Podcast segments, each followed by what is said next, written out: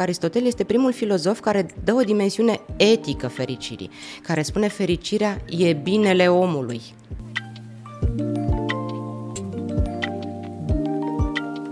Mi-ai spus mai devreme, da, știi că am instinctul, știu când e bine și când e rău, am simțit, am avut o intuiție. Oamenii au impresia că sunt dotați cu acest simț moral, că ei știu ce e bine și ce e rău. Nu avem niciun fundament biologic pentru asta. Avem toate fundamentele din lume pentru miros, auz, văz, simțul tactil, dar nu avem niciun fundament biologic pentru simțul moral. Nu, nu există nicio dovadă care să susțină că omul este dotat de la natură cu un simț moral.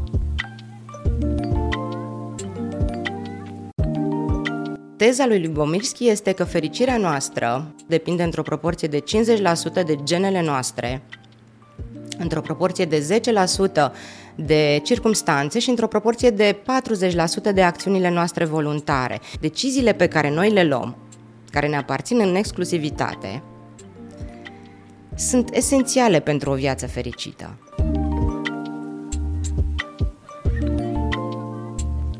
Vă salut, dragi prieteni! Pe drept cuvânt, încântat de revedere.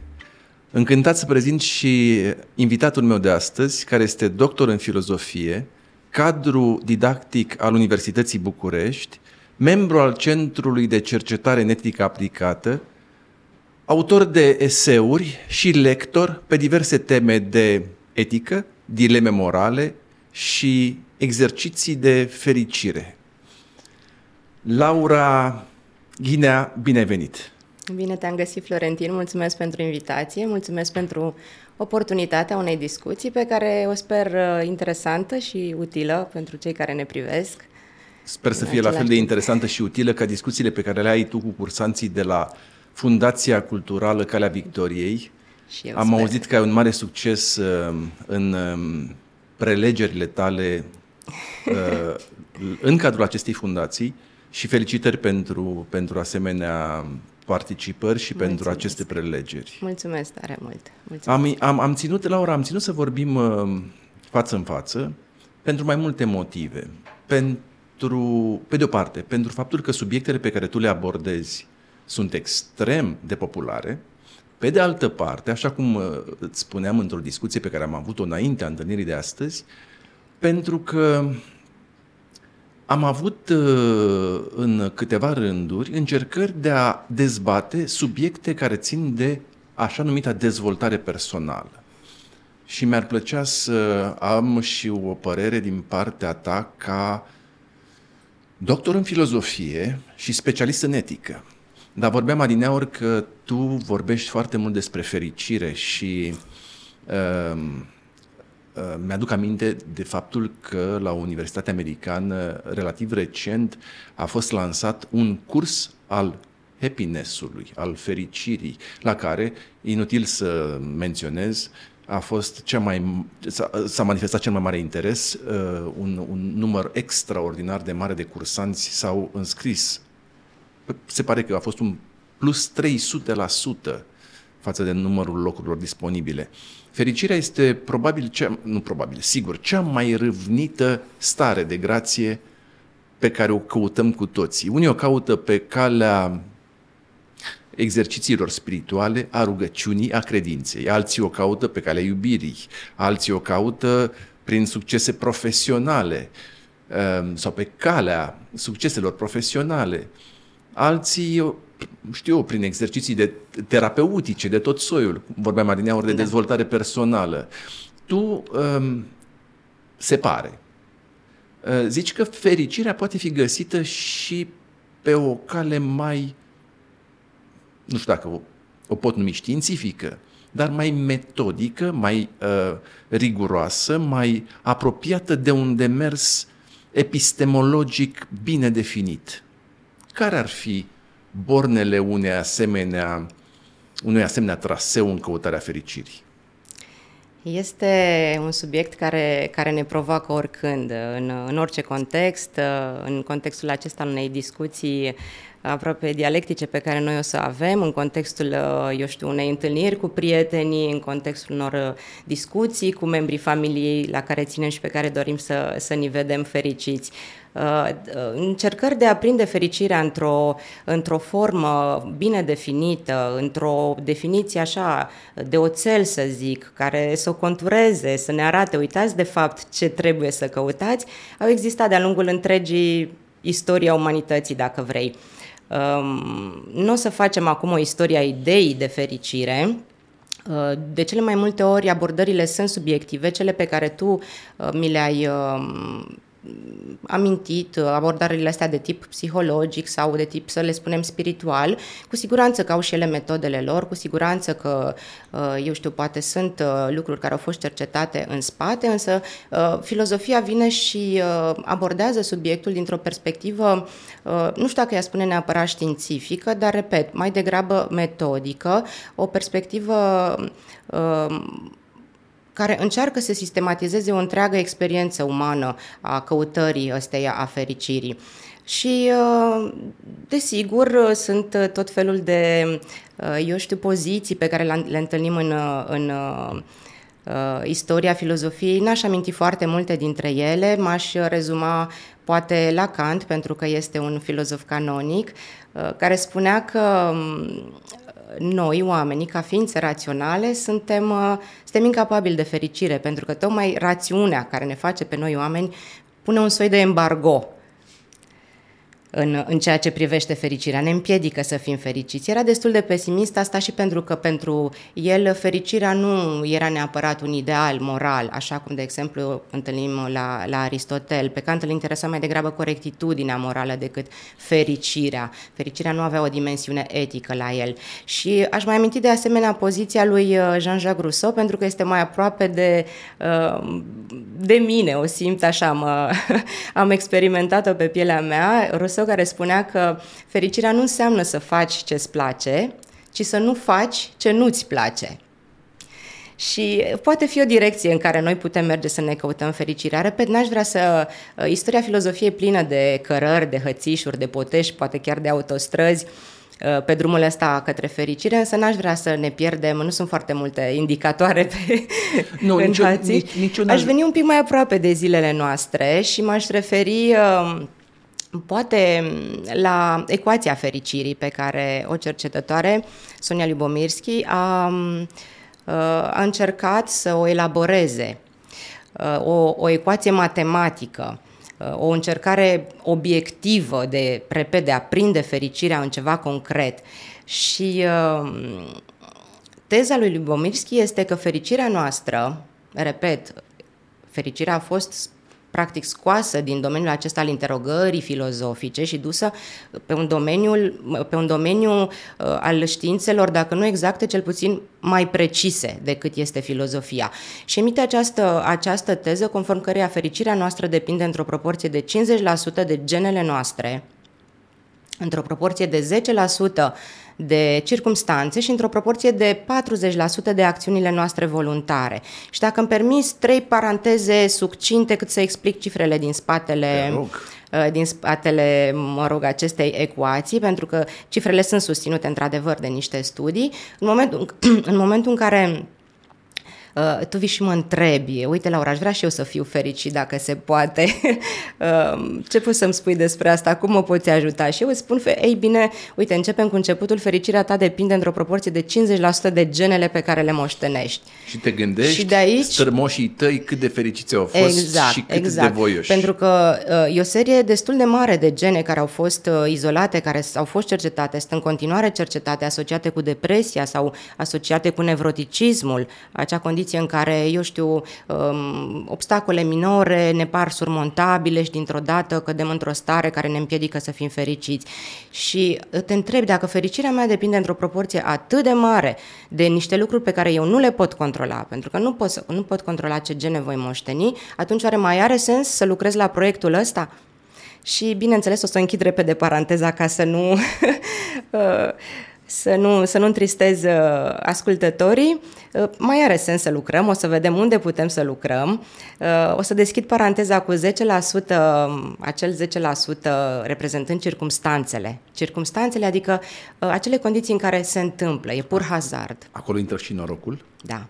Este noroc moral, norocul moral de a te naște într-o familie, într-o societate, într-o, într-un mediu social, într-o țară, într-o epocă până la urmă, norocul sau ghinionul tău de a te fi născut acolo. Nu avem... Uh, nu, put, nu putem controla sub nicio formă lucrul ăsta. Pe de o parte este asta, pe de altă parte circumstanțele, procentul acesta pare mic, dar e destul de important.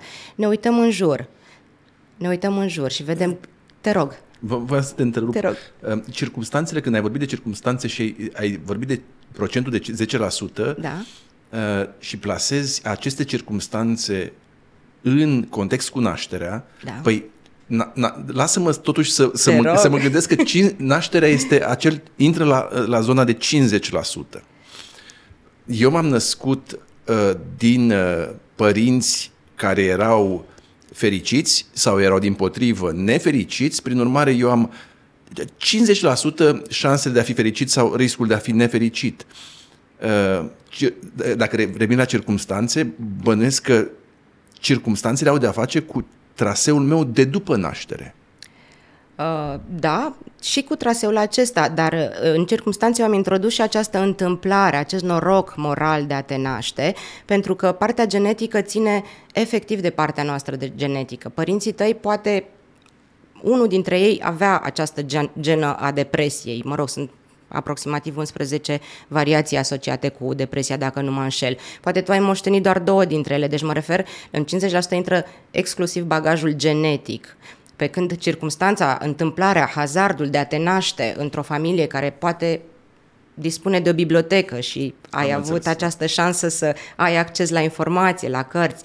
Deci circumstanțele se referă pe de o parte la lucrurile astea, dar pe de altă parte se referă la tot ce se întâmplă în jurul nostru, lucruri pe care noi nu le putem controla. Uh, trăim crize, politice, economice, uh, ecologice, sanitare, ne uităm în jur, vedem suferință, vedem sărăcie și ne întrebăm, adică vedem că lumea e nefericită în jurul nostru și ne întrebăm din nou Pot eu să fiu fericită într-o lume nefericită? Și deja în momentul în care eu adun 50% cu 10% și obțin 60%, fericirea mea depinde într-o, într-o măsură majoritară de lucruri pe care eu nu le controlez. Când atât de multe lucruri sunt în afara controlului meu, de-abia atunci trebuie să realizez că restul care rămâne tot restul care rămâne depinde de mine. Și... Riști un mesaj, un mesaj foarte pesimist, trebuie să... Nu, nu, nu, revin, ah, revin. Ah, okay. 40% nu este totuși un procent mic. 40% reprezintă acțiunile noastre voluntare. Adică ceea ce noi facem în mod deliberat este, este pe domeniul nostru, este decizia noastră. A delibera înseamnă de fapt a lua o decizie. Deciziile pe care noi le luăm, care ne aparțin în exclusivitate, sunt esențiale pentru o viață fericită. Adică fericirea mea depinde totuși într-o proporție de 40% de deciziile pe care le iau. Iar deciziile pe care le iau, desigur, unele sunt mai simple, ce mănânc diseară, unde îmi petrec vacanța, altele sunt un pic mai dificile, decizii legate de carieră, eu știu, legate de um, mai știu ce statut social, și altele sunt foarte, foarte dificile, aproape imposibile, par imposibile. Și aici ajungem pe tărâmul dilemelor care într-adevăr sunt niște uh, decizii cu un grad de dificultate foarte, foarte mare. Ajungem și acolo. Ajungem. Dar până acolo... Te rog. Uh, pa, pa, pare științific. Este 50 științific, plus 10 da. plus 40. Da. Hai să ne întoarcem puțin totuși la definiția fericirii. Pentru că uh, fiecare dintre noi are o accepțiune a conceptului. Sunt, trebuie să fim de acord că discutăm dintr-o perspectivă subiectivă de cele mai multe ori. Este un concept abordabil din punct de vedere științific. Aparent, Putem să da. spunem că fericirea înseamnă Aparent poate, atâta timp cât noi avem niște dovezi în spate, niște temeiuri, niște uh, cercetări făcute în laboratoare pe o serie uh, mare de subiecti, uh, studii longitudinale și în momentul în care ni se înaintează aceste cifre, Da, adică nu, Pentru nu putem tine de- să, ce ar însemna să cădem în fericirea? scepticism. Cum, cum ai Eu, definit eu, tu sunt fericirea? foarte, eu sunt foarte apropiată de definiția pe care o dă Rousseau, pe care mi-am amintit-o mai devreme. Uh, nu este neapărat... Să nu faci lucruri care nu-ți da, plac. Da, da, da. De fiecare dată, a- majoritatea încercărilor de a defini fericirea au fost în relație cu plăcerea. Și deja intrăm în altă poveste. Pentru că ce s-a întâmplat, de fapt, în istoria umanității? Am trecut de preistorie, am ajuns în istorie, suntem în antichitate. Omul a depășit nevoia. Omul deja are ce să mănânce, are unde să se adăpostească, este în regulă. A depășit nevoia, a început să caute plăcerea este următorul stadiu peste nevoie. Și în momentul în care a descoperit plăcerea și a asociat-o cu starea asta de bine pe care o avea, uh, intenț- uh, mai departe demersurile lui au fost, cel puțin primele demersuri, au fost de a defini fericirea prin plăcere. Din nou, este foarte complicat să facem acum o istorie a plăcerii. Uh, După ce a fost căutată, iată, în sfârșit a fost găsită. După ce a fost găsită, a fost condamnată. După ce a fost condamnată, a fost reabilitată. Apoi amânată, odată cu creștinismul pentru viața de apoi. Apoi readusă, apoi pusă în mâinile noastre, apoi luată iarăși, etc., etc. Are o istorie foarte lungă acest concept de plăcere în, aso- în, în, în asociere, dacă vrei, cu fericirea. Uh, i- în momentul în care eu am început să studiez despre fericire la modul ăsta sistematic, uh, am această metodă care întotdeauna începe, primul pas este um, un demers etimologic. Vreau să mă uit un pic la uh, povestea cuvântului, înainte de a mă uita la povestea idei. Mă uit la cuvânt. Uh, am apelat și la inteligența fer- uh, artificială uh, să văd ce definiție ar da fericirii. Și m-am uitat la cuvânt, am uh, interogat uh, câteva, câteva limbi dintre cele mai cunoscute și de fiecare dată ajungeam la această rădăcină, noroc, noroc, noroc. În, ja- în japoneză, în germană, în engleză, în român, în toate limbile latine de altfel. Noroc, noroc peste tot. Și atunci m-am speriat, am zis, nu se poate ca fericirea mea și iată că peste câteva mii de ani vine Liubomirski și spune, stați un pic, că știți, de fapt genele e totuși un bagaj pe care îl câștigi așa la loterie, nu faci nimic să câștigi bagajul la genetic, să ai norocul de a fi fericit. Uh, și a, te rog. Da, scu- scuză-mă, te rog. Te rog. Indiferent uh, ce, ce, în ce, la ce circunstanțiere recurgem într-un uh-huh. final, trebuie să admitem, probabil că să vorbim aceeași limbă, uh-huh. legăm fericirea de o stare interioară de bine și nu de starea de siguranță, de a, a, am, am hrană și adăpost. E o stare interioară de bine. Pentru fiecare fericirea înseamnă altceva și acum o să-ți povestesc un episod din istoria filozofiei foarte drăguț, Te dacă, rog. dacă, dacă îmi permiți, dacă nu Te putem rog. să-l amânăm De asta și... te-am și invitat.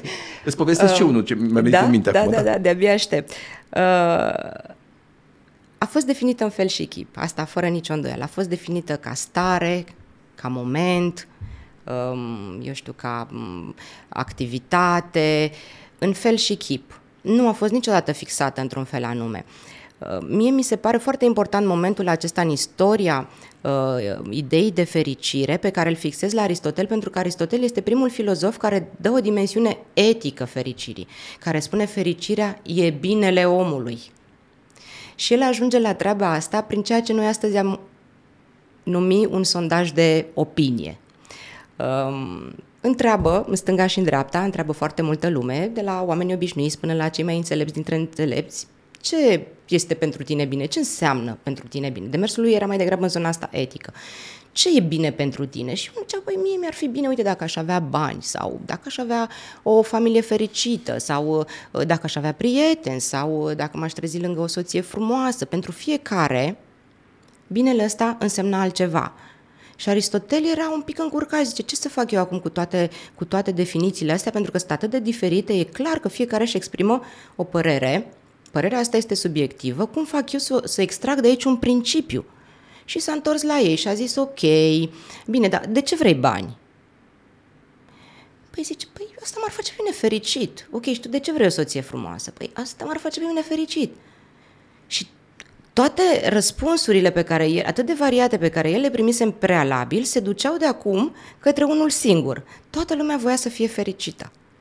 Toți oamenii vor să fie fericit. Nu e niciun om pe lumea asta care să-și dorească, poate doar vreo patologie dubioasă, să fie nefericit. Și este foarte interesant. În felul, în felul acesta, Aristotel a înaintat fericirea ca principiu și a spus fericirea, după aceea, evident a cercetat-o la rândul său, uh, a spus este, este activitatea, este o activitate, nu este o stare, nu este un produs. Pe fericire nu poți să pui mâna, nu e ceva material. Este o, este o activitate, nu e nicio stare că stai în ea și ești fericit. Trebuie să faci ceva. Este o activitate a sufletului, nu e neapărat a corpului, conformă cu virtutea. Și de aici, desigur, intrăm într-un alt subiect pe care nu are sens să-l extindem, dar uh, mi se pare una dintre încercările cele mai reușite de a, de a se apropia, a lui, cea a lui Aristotel, de a se apropia de o definiție care poate satisface multe, uh, eu știu, multe pretenții, inclusiv ale noastre. Ți-am citit cu mare plăcere și cu mare interes analizele pe subiect, tot traseul de la Aristotel, Mill și uh-huh Uh, și Kant uh, uh, în pregătirea dialogului de astăzi. Bineînțeles că nu avem, avem răgaz să intrăm în, în, în toate detaliile și cu atât mai puțin în jargonul filozofic da care e asociat uh-huh. tuturor acestor explicații, în minte îmi veni adineauri o snoavă, legendă, întâmplare, înțele- înțeleptul comunității este convocat de toată comunitatea, povestioară din înțelepciune chinezească, cred, și întrebat uh, de tot soiul de lucruri. La un moment dat, înțeleptul nostru, care se descurcase foarte bine la întrebări până în acel moment, uh, este confruntat din, uh, din mulțime cu, cu, cu o întrebare directă, percutantă. Uh-huh. Mărite înțelept, ce este fericirea? Și legenda spune că el s-a blocat și a zis, ă, la această întrebare nu pot da vreun răspuns. Dați-mi un răgaz de, nu știu cât și-a luat el răgaz, o săptămână, două, trei, cinci, ă, mă retrag la mine în ă, munți, cuget și revin. Se retrage înțeleptul, revine, toată audiența foarte interesată de răspunsul înțeleptului și, din nou, confruntat cu această întrebare, înțeleptul nostru spune așa, fericirea este să stai pe marginea unui izvor, să-i asculți sursurul și să privești cerul. După un moment de tăcere și de uh, zumzut, zum, uh, zumzet aprobator, cineva din mulțime ridică două degete și spune – înțelept, prea mărite înțelept. Eu cred că n-aveți dreptate. Și el stă, mai cugetă un minut și spune, da, s-ar putea să mă înșel. Mă duc să mă mai, să mă mai gândesc. Deci, exact. Da, în, în, în, în, în linie cu o asemenea reconsiderarea subiectului, cred că nu putem agrea că uh, avem o definiție universal valabilă și universal acceptată a fericirii. No. Uh, dar ne întoarcem și dacă Aristotel leagă conceptul de fericire de virtute, da.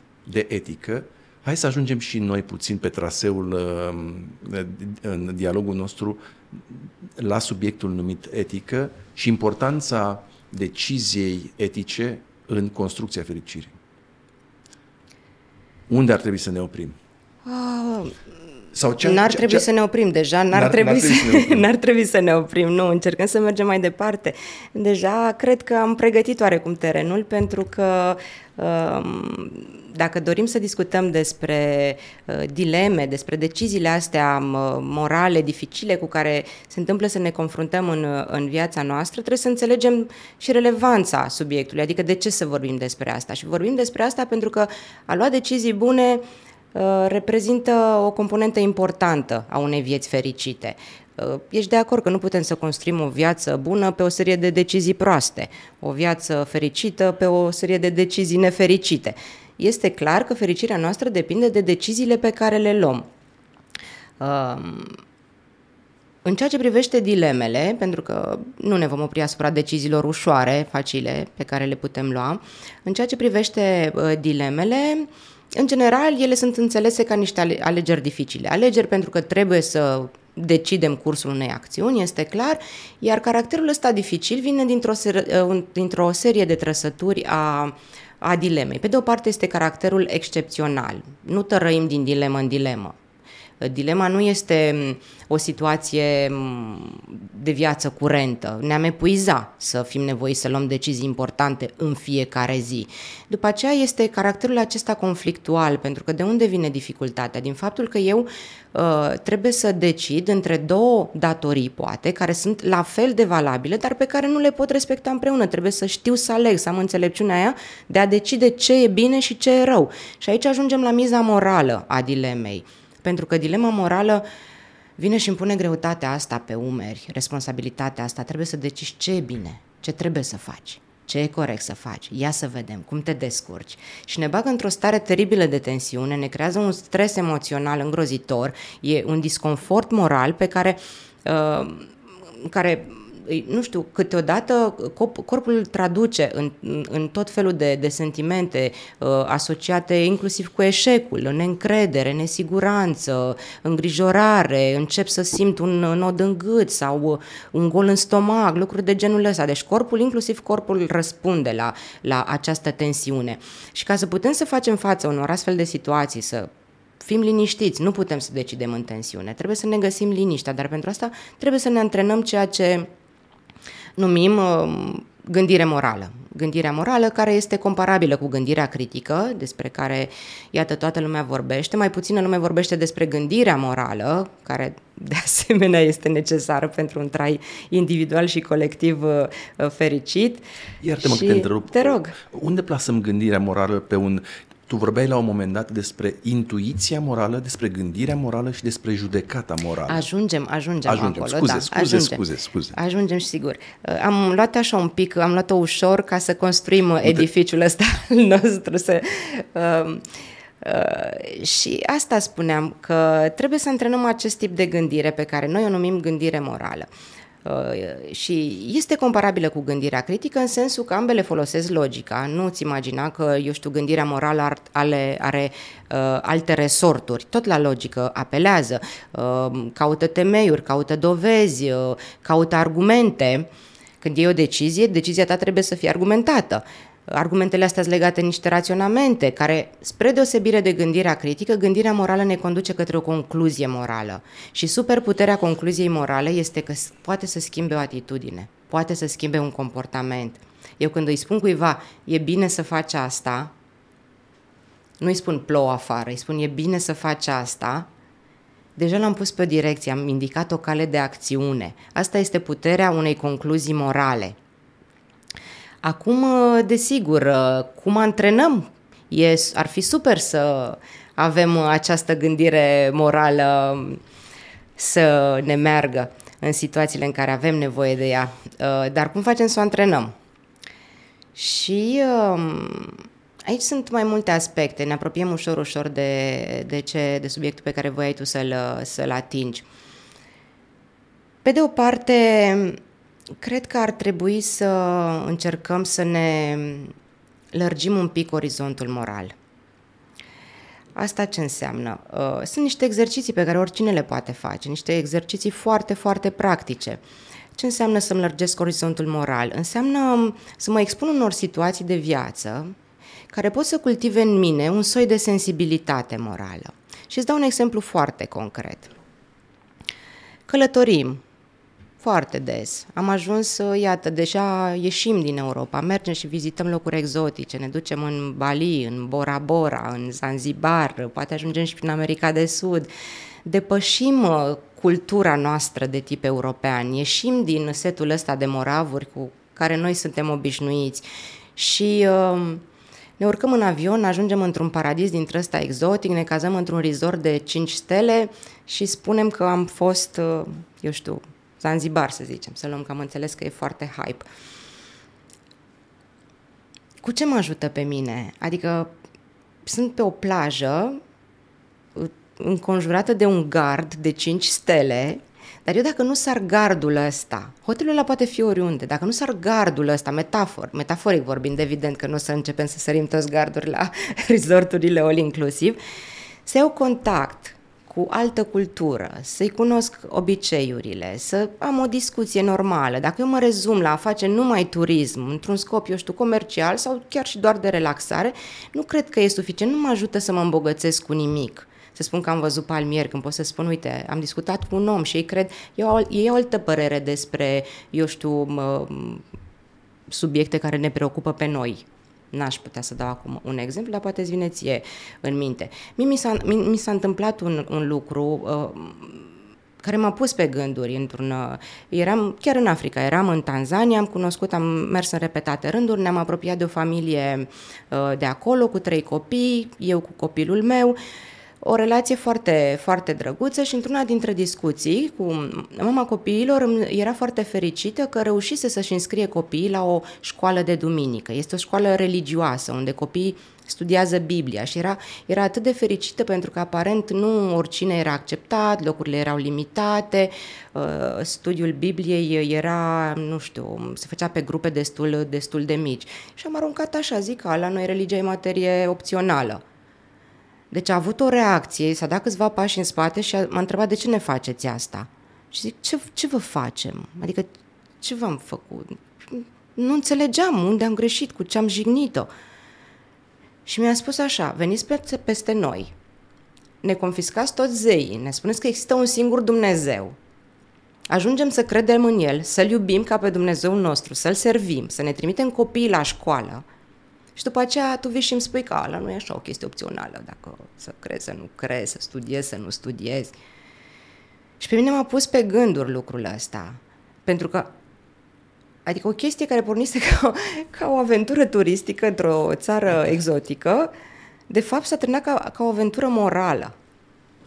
Care are, mă rog, nu stau acum să sap să ne uităm și la fundamente și să vorbim despre convingere, etc. Dar totuși, pe mine m-a îmbogățit, m-a îmbogățit treaba asta și m-a pus pe gânduri.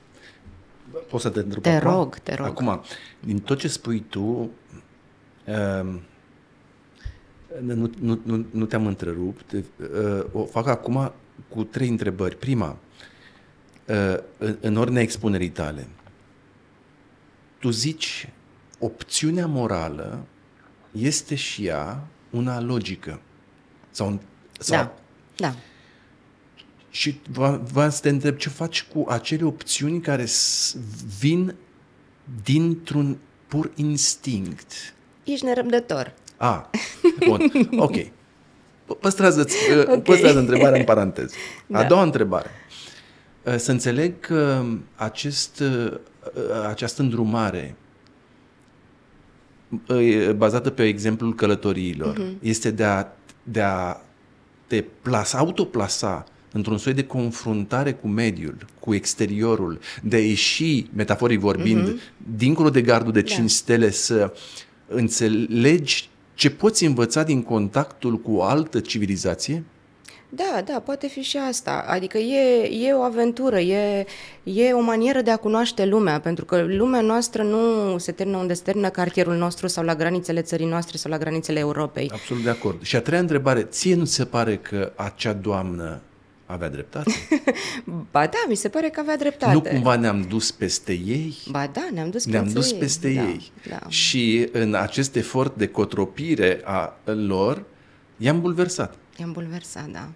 Dar lucrurile astea trebuie judecate în context istoric. Adică uh, mie mi-e greu să, uh, să exprim acum o opinie, în primul rând pentru că nu cunosc suficient de bine istoria acelor vremuri uh, și în al doilea rând că sunt subiecte care trebuie abordate cu precauție. Repet, nimeni nu e în posesia unei cunoașteri absolute, nu controlează eu știu toate detaliile unei situații.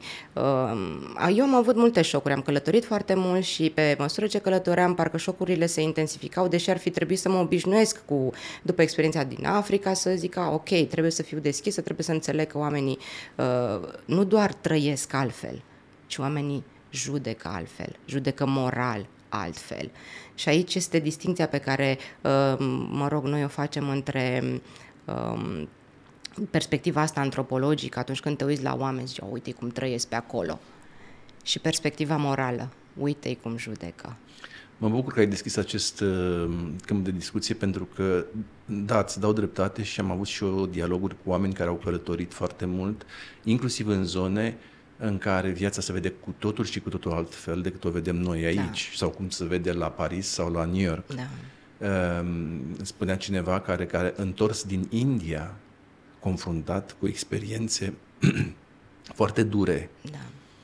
Uh, la aterizare a zis, mi-a venit să pup pământul țării mele și să mulțumesc uh, divinității că m-am născut în acest loc. Apropo de acel, moral, da. apropo, da. apropo de acel 10%, unde da. te naști, în ce circunstanțe da. te naști și cât de, cât de mult poate să, să influențeze asta starea de fericire, așa cum o percep tu ca individ. E, e foarte posibil ca cel din India care se hrănește cu o rupie pe, sau nu știu, câte rupii pe zi, să fie la rândul lui foarte fericit, chiar și în această stare pe care tu, ca vizitator, o califici ca fiind una uh, precară sau uh, marcată de sărăcie și nevoi și necazuri și uh, poluare și mai departe. Da, da, cred că sunt acest, acest îndemn al tău de a încerca să înveți din contactul cu alte lumi este unul foarte valabil. De a folosi orice pretext pentru uh, a te îmbogăți moral. Și de ce îndemn uh, la lucrul acesta? Uh, noi, uh, eu văd între, întregul proces de educație morală ca pe unul autodidact. Um, un demers care nu se termină niciodată, o obligație pe care o avem față de noi înșine și față de ceilalți de a, uh, de a ne dezvolta această dimensiune etică a personalității noastre, de a încerca să fim mai buni. Um, nu putem, maturizarea noastră morală nu se încheie la șapte ani că suntem cu toții familiarizați cu sintagma șapte ani de acasă. În șapte ani înveți dacă să nu minți, să nu furi, să uh, vorbești frumos și alte două, trei lucruri. Adică plecăm de acasă, intrăm în societate, plecăm la școală, pentru că asta de fapt este marea plecare în societate, marea intrare în societate, începem să socializăm cu adevărat uh, la vârsta de șapte ani când plecăm de școală cu, cu o plăsuță, adică mama ne pune ghiozdanul în spate, uite, ți-am pus un sandwich, un măr și vezi că mai ai niște principii morale acolo, să nu minți, să nu nu furi, să vorbești frumos cu doamna, să nu te bați cu copii. Putem să rămânem la nivelul ăsta. Este datoria noastră să încercăm să evoluăm. Și asta spun că îndemnul meu merge odată în sensul ăsta al cultivării unei sensibilități morale, prin expunerea la niște situații de viață, prin, eu știu, transformarea unui, unei, unei ocazii de turism de asta, de relaxare, de plăcere, da. de plăcere în, într-o experiență morală. Apoi, după aceea, îmbogățirea culturii generale, prin literatură, prin filme, prin spectacole, Uh, sunt lucruri minunate. Adică în momentul în care mergi la teatru și se pune în față, eu știu, un, uh, nu vine acum o piesă de teatru care să aibă așa un mesaj uh, moral, dar majoritatea au, te uiți la ele și le vezi și aproape că ești în situație și încerci să le jude sau încerci să le asimilezi sau ai obiecțiile tale, dar este un antrenament pe care îl faci. Și uh, nu în ultimă, în ultimă instanță aș aminti exercițiile morale pe care le putem face singuri. Dă-ți singur probleme, ești în tramvai și te plictisești, nicio problemă. Te uiți pe geam, vezi că se întâmplă un lucru neplăcut, încearcă să vezi dacă poți să-l judegi într-un fel sau dacă într-o situație tu ai fi făcut altceva sau treci pe lângă niște oameni care se ceartă sau vezi în metrou pe cineva care te fură telefonul al cuiva. Ce faci? Adică sunt, avem atâtea oportunități de a fi mai buni, trebuie doar să ne folosim de ele. Sunt, ce, și... ce exemple de asemenea oportunități oferi tu cursanților de la Fundația Calenditorii? Nu știu, sunt exemple care îmi vin pe loc, nu, nu, nu? nu pregătesc, nu. Și plus că vin și cursanții, vin cu propriile lor exemple, cu propriile lor experiențe. Uitați ce mi s-a întâmplat. Și desigur, dezbatem și e minunat, dar vorbeam mai devreme... Ce facem când vedem un, pe cineva care fură telefonul mobil în tramvai? Uh, ce facem? Ne întoarcem aproape 2500 de ani în uh, istorie, ne ducem la Aristotel și Aristotel ne spune punct cu punct ce să facem. Dacă vezi pe cineva că fură cuiva în tramvai, uite ce ai de făcut. Uh, trebuie să devenim, să cultivăm în noi acele virtuți care ne ajută să intuim corect ceea ce Aristotel numește măsura justă. Adică uh, antrenamentul pe care Aristotel uh, îl propune pentru fiecare dintre noi și care a fost dovedit, din nou, științific, de o echipă din Danemarca, suntem mai fericiți dacă suntem mai buni, este că, uh, repet, uh, mergând pe calea aceasta a virtuții, cultivând în noi generozitatea, curajul, antrenându-ne, astăzi poate eu nu sunt curajoasă, poate nu sunt curajoasă, poate sunt o fire mai timidă, mai retrasă, mai nu, nu sunt, n-am mușchi, n-aș putea să intervin într-o situație uh, cu, cu risc, să zic. Dar uh, faptul că eu m-am antrenat în sensul ăsta și că în fiecare zi am lucrat la mine, când sunt într-o astfel de situație, știu ce trebuie să fac și ce trebuie să fac în contextul dat, raportat la ce pot eu să fac, nu este să mă bag pentru că știu că probabil aș lua bătaie și nu aș ieși șifonată din situația respectivă și n-aș rezolva absolut nimic. Și atunci trebuie să știu, a, ok, trebuie să sun la poliție sau trebuie să fac semnul unui domn că pentru că îl văd mai robust, să spun, nu vă spărați, uitați, se întâmplă situația asta. Asta înseamnă că eu mi-am exersat curajul. Adică pentru mine a fost un act de curaj a, acela. Adică nu am, uh, nu am trecut făcându-mă că n-am văzut nimic, n-am trecut pe lângă. Nu am ignorat faptul acela care mi s-a părut imoral. Și în felul ăsta sunt și fericită cu mine că am putut să intervin atât cât am putut eu să intervin, cât mi-a fost în putință. Prin urmare ne plasăm în aceeași paradigma fericirii care este legată de virtute. Da, da. O, o abordare aristotelică. Aristotelică, da. Este, este o abordare aristotelică. Și spuneam despre uh, faptul că uh, prin această lărgire a orizontului, prin îmbogățirea culturii noastre morale, prin exercițiile pe care le facem, um, ieșim, ieșim din cadrul mm, simțului moral comun și ne plasăm într-un cadru de evaluare un pic mai elaborat. Adică deja suntem culți moral, ca să zic așa. Uh, ce înseamnă asta? Și pentru că vorbim de simțuri, mi-ai spus mai devreme, da, știi că am instinctul, știu când e bine și când e rău, am simțit, am avut o intuiție. Oamenii au impresia că sunt dotați cu acest simț moral, că ei știu ce e bine și ce e rău. Nu avem niciun fundament biologic pentru asta. Avem toate fundamentele din lume pentru miros, auz, văz, simțul tactil și al cincelea care mai era, nu știu care mai era, gustul, dar nu avem niciun fundament biologic pentru simțul moral. Nu nu există nicio dovadă care să susțină că omul este dotat de la natură cu un simț moral. De asta spuneam la început, că unele capacități trebuie cultivate. Din nefericire, natura nu ne-a înzestrat cu astfel de capacități. Deci nu există un fundament biologic pentru simțul moral, dar oamenii, ei simt că au conștiință, nimeni n-a reușit să localizeze conștiința undeva prin creier, uh, au niște intuiții din nou, intuițiile astea se manifestă mm, într-un fel, știu, instant. Pentru intuiții, în schimb, avem un fundament, un fundament chiar neuroștiințific, și anume neuronii care se numesc von Economo, de la Constantin von Economo, cercetătorul care i-a descoperit. Sunt niște neuroni fus, în formă de fus, care participă la procesele astea de deliberare foarte rapide în situații, în situații complexe. Când situația este complexă și mi se cere rapiditate, eu nu am timp să stau cum a făcut înțeleptul din anecdota ta, să mă duc, să mă retrag, să mă gândesc. Nu, eu trebuie să știu acum dacă e bine sau dacă e rău ca să pot să decid, pentru că poate viața mea depinde de lucrurile astea. Asta înseamnă, de fapt, o dilemă. Și pentru intuiția asta spuneam că avem, avem acest fundament neuroștiințific, intuițiile există cu adevărat, problema cu ele este că sunt, uh, sunt pasibile de eroare. Pentru că tocmai noi avem nevoie repede să știm, viteza prevalează. Precizia nu contează într-o situație de asta, nu contează ce simți, contează doar să iei o decizie repede. Și atunci nu ne putem baza într-o proporție de 100% pe intuițiile noastre, dar ele sunt bune, ele sunt de reținut, ele deja ne pun pe o cale. Și ele nu vin cumva dintr-o, dintr-un bagaj ba, em- da, emoțional absolut. Când spun emoțional, spun un bagaj etic pe care noi da, l-am, do- l-am dobândit. Bineînțeles. Cum spui tu. Toate informațiile pe, depozitate. Pe, pe cale genetică, da. dar și printr-o, prin, pe, pe, pe, uh, în școala celor șapte ani de acasă și în școala vieții și mai departe. Da.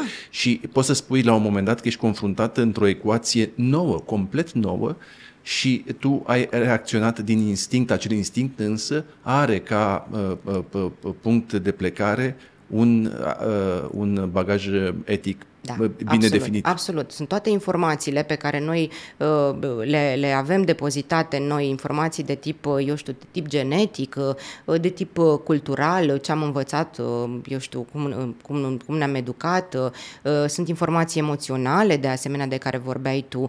Adică sunt toate informațiile astea care sunt depozitate în noi, Iar neuronii ăștia fus le transmit și fac legăturile foarte, foarte repede. Sinapsele se fac foarte, foarte repede. Intuițiile sunt extraordinar de, de bune, adică uh, din perspectiva uh, evoluției noastre ca specie, ne-au ajutat în nenumărate cazuri. Poate că am fi murit dacă nu am fi fost uh, dotați cu acest, acest tip de conexiune ultra rapidă. Dar, din nou, viteza prevalează în fața preciziei și atunci uh, intuițiile sunt limitate. Ne mai rămâne însă un lucru. Nu ne putem baza pe ele, dar sunt totuși un act de busolă. Dacă nu o busolă morală, cel puțin acolo un act secundar, ele, ele sunt. Uh, ne rămân regulile. De când ne naștem până murim, viața noastră se guvernată de reguli. Este guvernată de reguli. Te referi la cele morale sau la mă cele juridice? la reguli. A, la reguli în general. La reguli de când ne naștem până murim, de când ne trezim până ne culcăm, viața noastră este ordonată după niște reguli. Reguli care sunt foarte bune, ne ajută, ne apără, ne ajută să conviețuim. Adică regulile sunt bune una peste alta. Dar să nu uităm că regulile sunt la rândul lor niște convenții între niște oameni în anumite contexte. Oamenii se schimbă, convențiile, uh, contextele se schimbă, și atunci uh, sunt reguli care poate, nu știu dacă să le numesc neapărat demodate, dar uh, ce vreau să spun de fapt este că uh, uneori ar trebui măcar pe subiectele care ne interesează în mod deosebit, să ne uităm la reguli un pic mai critici. Un pic mai critici. Să le chestionăm vorbeam de pandemie, regula este să porți mască sau regula este să... Ok, dar dacă eu sunt pe un câmp și nu am mască, ok, în general regula e bună, repet, regula mă apără, regula îmi poate salva viața. Deci instituim regula, toată lumea poartă mască și mă duc pe un câmp unde nu există niciun risc. Și mă vede cineva din satelit că n-am purtat mască. Și spun, da, da, este o regulă aberant. Regula asta mă apără într-un context, în contextul în care există un pericol, dacă pericolul nu există lasă-mă să chestionez regula, în sensul ăsta să o chestionăm critic. Lasă-mă să chestionez și o premisă ta. Te rog. Dincolo de faptul că nu cred în utilitatea și în eficiența regulii numită poartă mască. Uh, Dar un exemplu. Da. Uh, plec de la pre- pre- premisa că există în anumite situații o suprapunere perfectă, 100%, între preceptele religioase, etice și juridice acele reguli care sunt în toate cele trei domenii identice. Să nu ucizi. Da. Este o, o normă religioasă, o normă creștină, de exemplu, o normă uh, etică, în etica locului uh-huh. nostru și o normă juridică. Da. Ce te faci cu situațiile în care între anumite reguli nu am acea, aceeași suprapunere? Poate fi ceva moral în morala locului, dar care nu este legal. Uh, tu ai dat exemplu purtarea măștii. Purtarea măștii să admitem că a fost o regulă legală, deși, repet, am dubiile da, mele. Să, ad- okay. să admitem că a fost o regulă legală. Okay. Este ea una etică? Are relevanță morală în măsura în care această regulă apără într-adevăr o valoare morală, și anume viața, în cazul de față. Sau sănătatea, dacă vrei. Din punctul meu de vedere, nu vreau să polemizăm. Nu, nu, nu, nici nu, eu. Din punctul meu de vedere, nu, nu are niciun, nici, nu are o asemenea valoare pentru că înainte de a uh, apăra ceva, ea agresează ceva. Și anume agresează libertate. dreptul meu la individualitate și dreptul meu la imagine. Mi agresează libertatea mea. Dar nu vreau să polemizăm și nu, nu, nu, nu despre mască okay, era vorba. Okay. Eu uh, uh, mi-aduce aminte, știi, de o... Uh, și nici nu vreau să intru eu pe terenul uh, specializării mele, dar uh, una dintre marile dileme ale dreptului, filozofiei dreptului, a fost relația dintre drept și morală sau, sau vine din relația drept-morală. Și pol, pol... Poate nu există drept fără morală. Pe ce faci legile? Ce... Bă, știi, uite, dacă mă provoci tu, acum eu răspund provocării tale. E, e, e celebra polemică între pozitiviști și da. naturaliști. uh, pozitiviștii reprezentați cel mai bine de un filozof al dreptului pe numele lui Hart, vine și spune așa, indiferent de sursa legii, că e religie, sau că e morală, sau că sunt amândouă, odată emisă, legea capătă autonomie proprie. Cu asta sunt de acord. Bun, este lege. Și indiferent ce scrie în corpul legii, trebuie respectat. Oponentul lui celebru, pe numele lui Fuller, un uh, britanic, și polemica lor a durat zeci de ani, uh, vine și spune nu. Legea juridică este ținută de sursa ei, în speță de morală, uh-huh. de un perpetu cordon umbilical. Și cu asta sunt de acord, în mod paradoxal. Nu, nu, nu, nu poți fi de acord cu, și, cu, și cu A și cu non-A.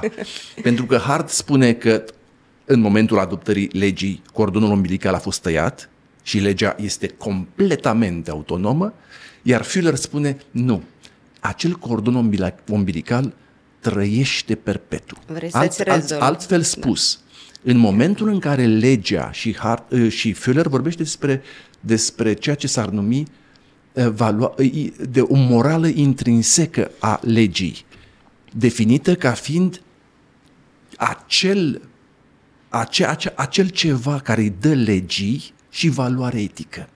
Și ca să dau un exemplu, să nu vorbim numai în abstracțiuni, au fost legi, mai ales în regimuri dictatoriale, care au fost vădit imorale. Uh-huh. Da. În regimul nazist, exemplu da, folosit da, da. Chiar, de, chiar de Führer, era, exista obligația prin lege ca tu să denunți pe cineva care îl, uh, îl uh, uh, îl suspectai? Îl sus, nu, nu, să denunți pe cineva care nu îl nesocotește pe Führer, pe, uh-huh. pe Hitler. Da. Îl uh, ironizează, îl, uh, îi nesocotește autoritatea și mai departe. Era o lege, dar este, era o lege imorală, pentru că uh, uh, în speța de care vă vorbesc, soția și-a denunțat propriul soț pentru că l-a înjurat pe Hitler. În Germania de Est exista o lege care spunea că uh, dacă treci zidul Berlinului după somație, riști să fii împușcat de grăniceri. Și grănicerii se spunea unei legi. La Nuremberg au fost foarte multe dezbateri în legătură cu regulile Absolut. care au fost uh, uh, respectate de militari, dar în numele unor reguli s-au comis atrocități. În regimul comunist uh, de la noi au fost Asemenea. existat reguli legi care erau vădit imorale. Exemplu, furtul de uh, porumb de pe propriul ogor, uh, ogorul da. CAP, da, da, da. Uh, uh, sancționat cu pedepse foarte dure. Ei bine, ce te faci cu asemenea legi care sunt Ei, vădit imorale da, din, to- din toate perspectivele? Scuze că am vorbit prea mult. Nu, din potrivă, mă bucur că am și eu timp să mă odihnesc. Uh, în primul rând, uh, dacă îmi permiți, o să rezolv în câteva secunde, eu știu, disputa asta de zeci de ani, glumesc acum, nu vreau să par arogantă, între pozitiviști și naturaliști. Relația dintre lege și morală este relația dintre o mamă și un copil. Tai cordonul umbilical. Copilul se duce, e ceva de sine stătător. În metafora asta, copilul este legea ta. Dar da. copilul acela nu ar fi existat, în niciun caz, fără mamă. Deci așa văd eu relația. Sunt de acord că legea există, de sine stătătoare. Trebuie să fie așa. Avem nevoie, într-o lume rațională, într-o lume atât de complicată uh, în care trăim noi astăzi, avem nevoie de astfel de legi. Avem nevoie de astfel de legi care să existe, să fie de sine stătătoare. Uh, nu stăm să le interogăm să vedem ce anume apără, dar o lege întotdeauna apără ceva care ține de moralitate, apără un drept apără un drept care este derivat dintr-o normă morală. Apără o normă morală care este derivată dintr-un principiu moral care la rândul lui are la bază o valoare. Sunt și câteva, Laura, sunt Laura, câteva valori. Sunt ce bine cinci. ar fi să fie așa. Nu, așa, așa este, dar nu vedem noi că este așa. De aceea când uh, tu lucrezi în domeniul ăsta juridic, eu nu uh, posed nici vocabularul, nu am nici experiența necesară, dar în momentul în care ceri unui judecător să judece în spiritul legii, el la asta trebuie să se uite. Nu să mi-l încadreze pe Heinz din dilema lui Heinz la furt calificat și la intrare prin efracție. Nu, să se uite de ce a făcut, ce a făcut, care sunt consecințele acțiunilor. Dilema lui Heinz fiind furtul pentru, pentru, da, pentru, pentru mama soția sau pentru bolnavă. soție, da, da, da. Poți să, poți să spui pentru cei care ne, ne privesc. Da, da, este o dilemă pe care la fel o folosim ca exercițiu de imaginație, să ne antrenăm gândirea morală. Uh, soția lui Heinz este foarte bolnavă, viața ei depinde de un medicament care este foarte scump, pe care Heinz nu și-l permite. Uh, farmacistul uh, care posedă acest medicament refuză să îl vândă pe mai puțin bani, drept pentru care Heinz sparge farmacia și fură medicamentul ca să-și salveze soția. Și Heinz este adus în fața judecătorului. Și tu, ca judecător, în exercițiul ăsta de, de imaginație, trebuie să vezi ce ai face.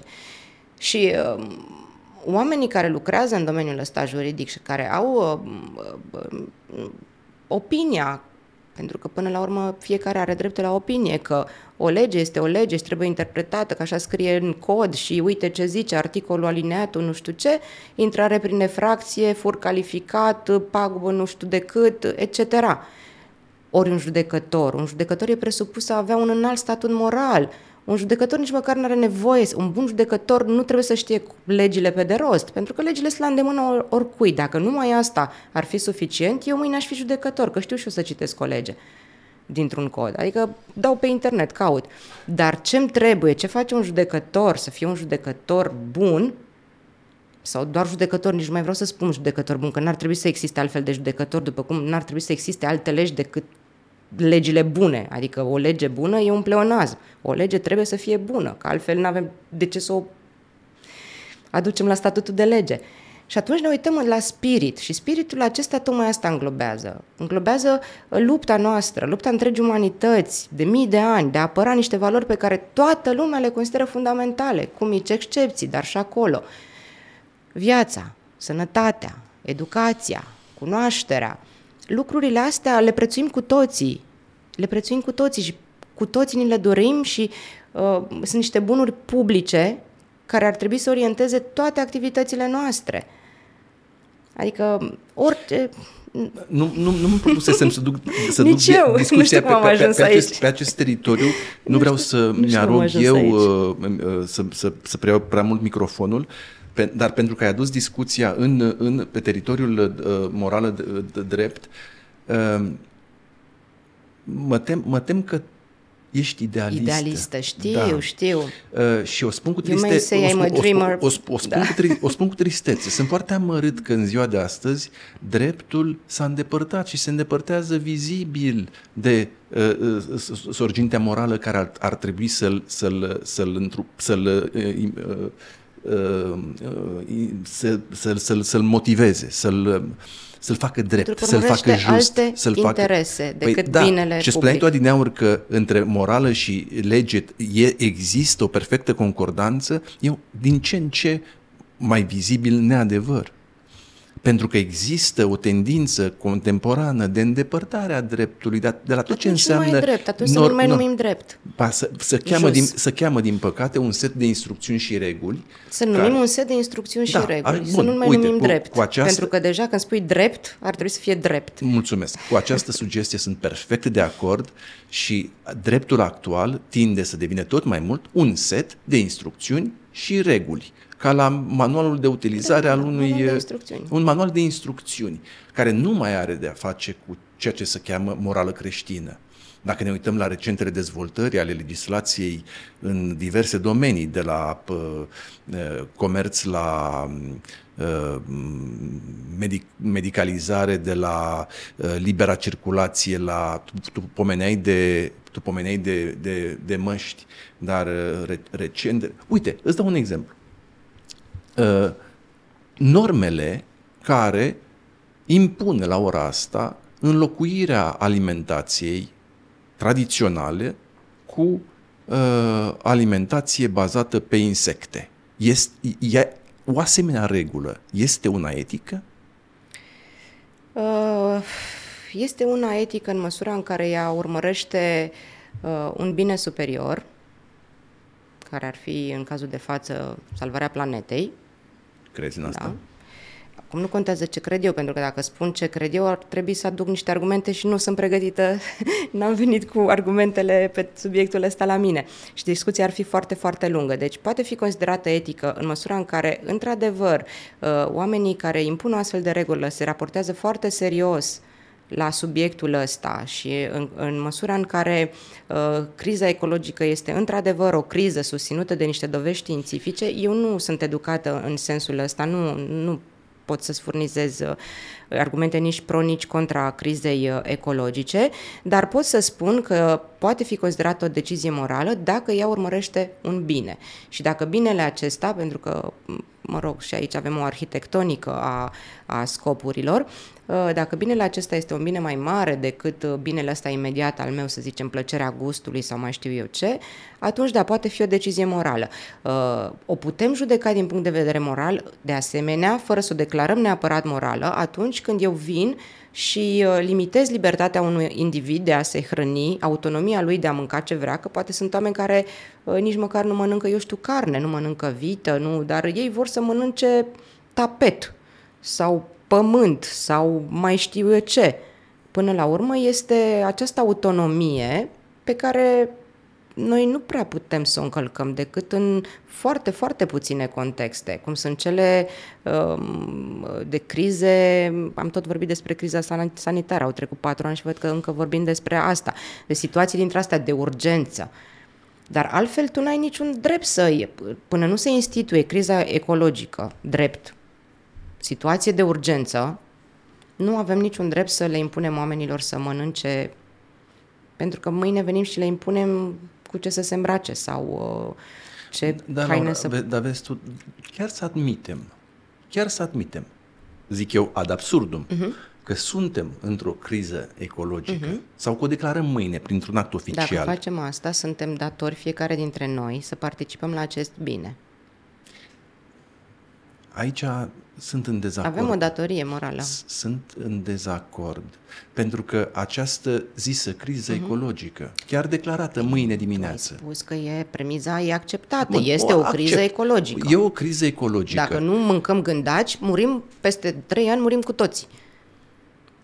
Deci e o criză ecologică pe nu, care o legitimăm. Nu. Dacă noi spunem mâine dimineață că avem o criză ecologică și decretează un guvern legitim, un guvern mondial care, din nou, ad absurdum, Normal. este legitim, atunci trebuie să vedem și să vedem totuși ce înseamnă criza ecologică, în ce măsură lăcustele ca aliment ajută la depășirea acestei crize da, ecologice. Da, da, da. Trebuie să avem premisă majoră, bineînțeles. premisă minoră și concluzie. Dacă nu premisa majoră, astea... dacă premisa majoră este suntem în plină criză ecologică, premisa minoră, consumul de lăcuste este preferabil consumului de carne pentru depășirea crizei ecologice, concluzia este s-ar impune consum, consumul da. de lăcuste. Numai că, chiar și într-un asemenea silogism da. formulat ad absurdum, concluzia care s-ar desprinde din un asemenea silogism vine în coliziune cu mari principii etice, da. care țin de dreptul meu Asta spun, de divin autonomie. la libertate. Eu, da. eu mănânc ceea ce cred eu exact. că mănânc. Da. Pe, libertatea mea e mai prețioasă. Da, e principiul e, e dar, e un dar, dar divin și mai prețioasă decât soarta planetei.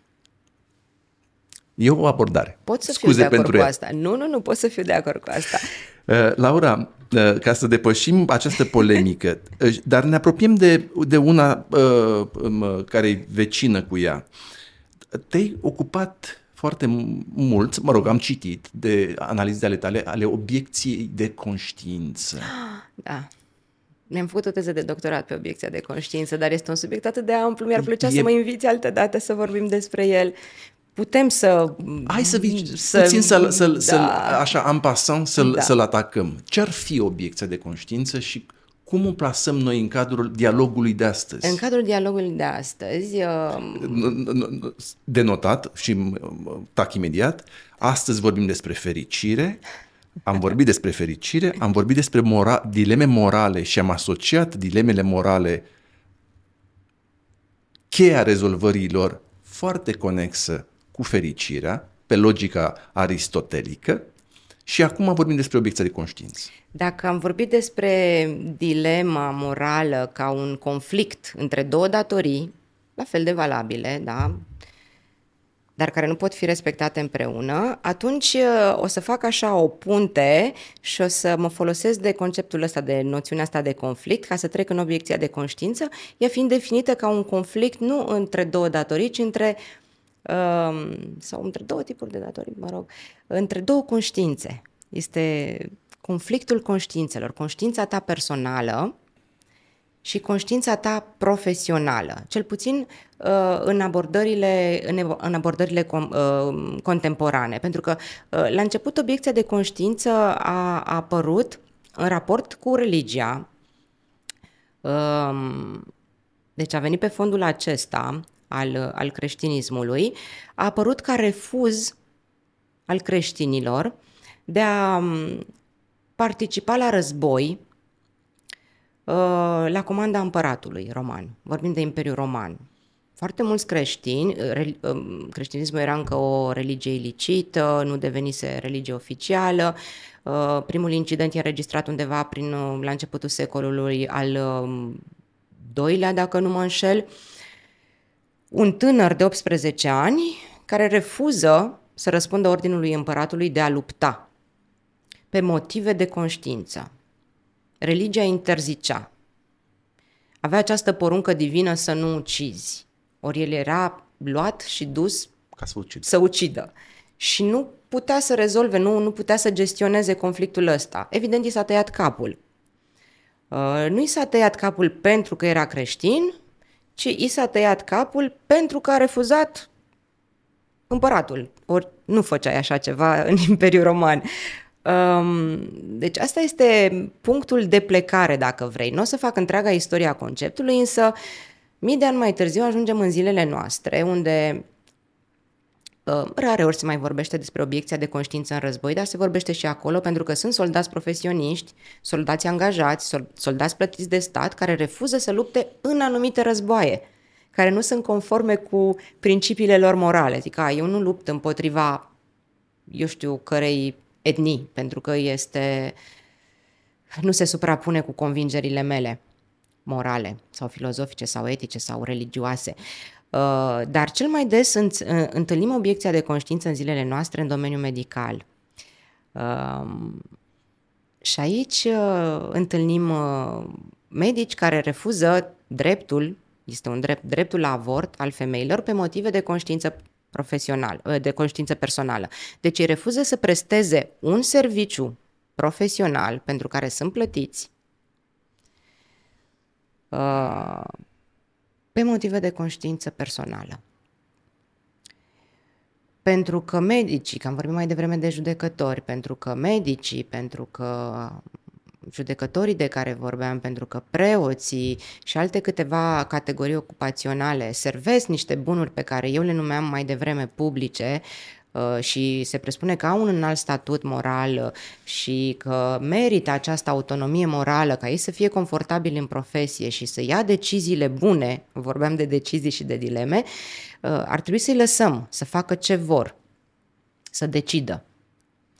Uh, o lungă perioadă de timp prin decizie politică la nivel de Comisie Europeană s-a decis că fiecare profesionist în profesia lui are dreptul, are autonomia de a decide dacă vrea, eu știu, să um, facă un avort sau nu, să lupte într-un război sau nu. După care acest drept li s-a retras. Li s-a retras spunând că dacă nu pot să facă chestia asta, că argumentele lor sunt de înțeles. Fiecare om are o conștiință personală și e dreptul fiecărui om să aibă niște rețineri vis-a-vis de niște acțiuni care îi se cer a fi făcute. Nicio problemă, dar nu mai intrați în profesie. Adică în momentul în care ai făcut pasul și ai intrat în profesie, tu trebuie să te supui regulii profesiei respective. Pentru că este un jurământ profesional pe care tu îl depui și nu poți să lași o mamă, de exemplu, revin cu cazul acesta, o mamă, eu știu, o mamă, o femeie însărcinată, eu știu, care e în risc de mai știu eu ce, sau își pierde ea viața sau dacă nu face avort și atunci tu trebuie să intervii ca medic, să lași deoparte conștiința ta Și să înțelegi că obligația ta morală în momentul respectiv, în contextul acela, este să salvezi viața mamei. Sunt discutabile, oh, dar voiam este, doar este să... Foarte, e foarte complicat subiectul foarte, e, și cred că, și cred că în exemplu, exemplu, da, din punct de vedere este... etico-juridic este, este extrem de bogat și foarte seducător și foarte da. plin de...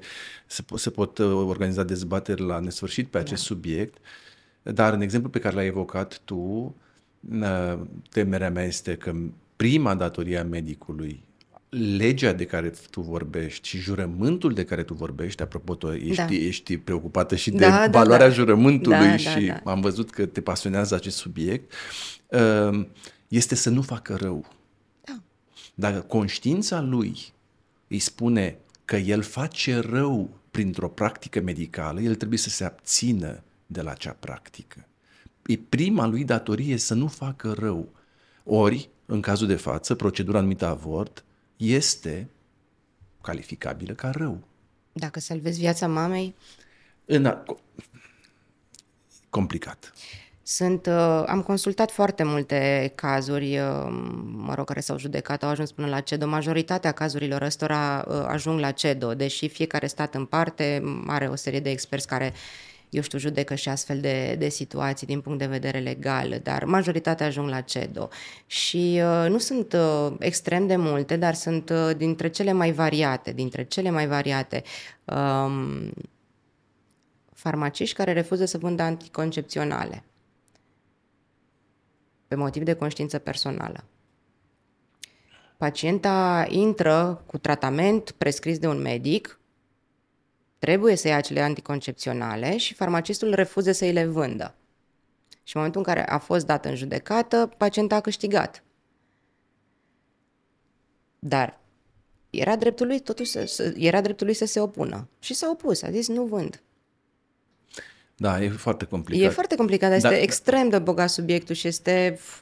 În, în, în, în, în zona acestui subiect, cum se cheamă dilema uh, liniei de tren? Sau... Dilema, dilema tramvaiului, Dil, da. Dilema tramvaiului, da. da. Uh, uh, po- mai, ești mai competentă să o expui tu. O, o să expun foarte pe scurt. Este și această dilemă un exercițiu din seria celor pe care eu uh, le recomandam uh, pentru a ne antrena gândirea morală este, este o dilemă atipică. Nu o să intru acum în definiția și în taxonomia dilemelor uh, tipice ca să înțelegem ce este o dilemă atipică, nu cred că ne permite timpul, dar foarte pe scurt este atipică pentru că uh, cele uh, două, practic nu avem de-a face cu două uh, datorii diferite.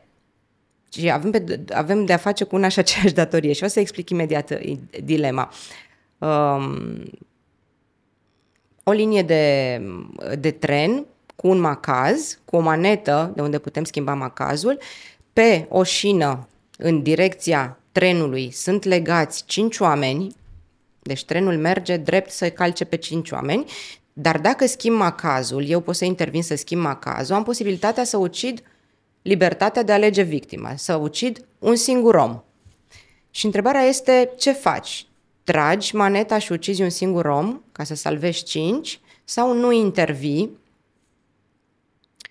și mor cei cinci oameni? Repet, dilema este atipică pentru că datoriile nu sunt diferite, este una și aceeași datorie. Nu ucide. Nu ucide 1 versus nu ucide 5. Și acum, desigur, încep exerciții. încep exercițiile. Pe mine m-ar interesa foarte tare pentru că pot să, foarte pe scurt, așa, dintr-o perspectivă uh, etică, să discutăm despre ea, dar m-ar interesa comentariul tău juridic, pentru că știu că există uh, un oarecare temei și în drept. Adică deja... Da, să... de, de, dilema asta am uh, analizat-o și eu la da, școală da, da. Pe, pe vremuri. Adică nu uh, este da. condamnabilă o faptă uh, dacă eu omor pe cineva că atunci când sunt sub imperiul necesității, nu este o, o faptă care să mi se impute... Nu sunt penalist, dar mă aventurez da. să-ți răspund la întrebare. Uh, în uh, plan juridic, distinția esențială este între omisiune și acțiune. Dacă eu nu fac nimic și las trenul să facă pană de motor, să deraieze până ajunge la cei cinci oameni, să se oprească voluntar sau involuntar, mizez pe o, o, o, o, o, o întâmplare mm. care... Eh, nu dacă putem să mizăm însă, pe hazard. dacă Am însă spus. eu pun mâna pe maneta respectivă implicare. și schimb macazul, deja sunt implicat și deja eu pot să fiu considerat vinovat cu intenție pentru omor. Dar, iată, Kant nu face distinția între a ucide intenționat, am tras maneta, da, și a lăsa să moară. Este același lucru. În drept nu este același lucru? Uh, tu poți avea dreptate, numai că știi ce se întâmplă? Dacă eu, în momentul în care intervin în cursul acțiunii, eu, voința mea a avut, este, este cauza pentru care trenul va omorâ un om. Da. Se, e posibil da. Da. să se ducă să... Dacă eu însă mă abțin de la orice gest al meu, oricât de cinic sună, eu nu pot să fiu considerat culpabil, vinovat de moartea celor cinci. Dar și dacă o faci, aparent, sau cel puțin din ce am citit eu, chiar dacă trag maneta și ucid un om, pentru că tocmai am fost sub imperiul necesității și scopul meu a fost să maximizez, eu știu, beneficiul cel să salvezi cinci vieți, totuși, atunci nu mi se poate imputa că am ucis un om. Se poate imputa că am ucis un om, dar am circumstanțe, Circumstanțe aten- atenuante. atenuante Am da. înțeles, am înțeles. Sophie's Choice. Da, asemenea. Deci ne- e- există... Bine, a, în Sophie's Choice dilema este perfectă acolo. Nu există, nu există soluție. Nu, nu, nu cred că și cineva... totuși a găsit o soluție și am discutat-o cu studenții și stu- studenții au fost foarte uh, foarte prinși de, de subiectul ăsta și au găsit ei înșiși o soluție. Au, înțe- sau nu Te neapărat rog, o explică soluție. pentru cei care ne privesc. Sofie ajunge într-un uh, lagăr nazist cu cei doi copii ai săi și uh, uh, este nevoită să renunțe, să aleagă unul dintre cei doi copii pentru a nu muri ambii. Pentru că ea este amenințată de ofițerul nazist. Dacă nu alegi între cei doi copii care să rămână, care să plece, Îi pui ți iau pe pe amândoi. amândoi. Ți iau pe amândoi. Și ea este nevoită să aleagă între cei uh, doi copii. Deci uh, nu există niciun motiv care să ne ajute să ierarhizăm aparent cei doi copii între ei. Adică sentimentele unei mame pentru co- cei, pentru cu doi copii sunt egale, nu poți să, să măsori lucrurile astea, să, să le compari. Explicația găsită de Sofie îți renunță la fetiță, îi dă fetița. Uh, și explicația găsită de studenți, care nu este neapărat o explicație morală, este mm, o explicație care ține tot de biologia din noi, de um, parcursul ăsta evoluționist. Au spus, uh, au salvat băiatul pentru că avea mai multe șanse să supraviețuiască. Nici n- au scos-o din uh, au scos-o din sfera moralității și au făcut bine că au scos-o din sfera moralității pentru că nici măcar nu putem acuza pe Sofie de, de um, în cadrul ăsta al evaluării morale pentru că este o decizie pe care ea nu a luat-o autonom. Ea, repet, o decizie care este luată um, sub o constrângere, o forță, un pistol care mi se pune la cap, nu nu poate să mi se impute. Pentru că n-a fost o decizie liberă. Dacă eu n-am fost liber, am fost autonom în decizie, atunci nu putem judeca din punct de vedere moral, uh, putem judeca doar dintr-o perspectivă prudențială, încercăm să maximizăm, uh, eu știu, niște beneficii, să minimizăm niște prejudicii, dar sunt, repet, niște exerciții bune de uns rotițele. Da, Laura, uh, mulțumesc pentru toate explicațiile tale, pentru că tot am pomenit de jurământ și de preocupările tale pe subiect. Um, Cu ce mai tare jurământul decât cuvântul de onoare? Um, nu știu dacă um, măsurăm acum, mă preocupă într-adevăr, scriu o carte, mai am două capitole și o termin. Se numește chiar Jur, este un tratat despre jurăminte. Uh, și nu mă așteptam să mă întrebi uh, cu ce mai tare un jurământ față de o promisiune, de exemplu, și mai dus în, în cu totul altă zonă.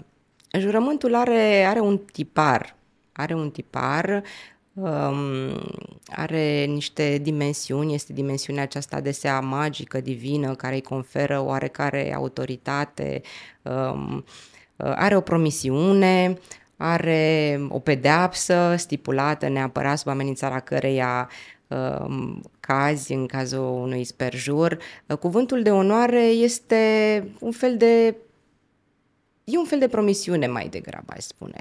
Deci... Uh, din, dar din punct de vedere e... al emitentului, el ar trebui să aibă cumva o valoare egală.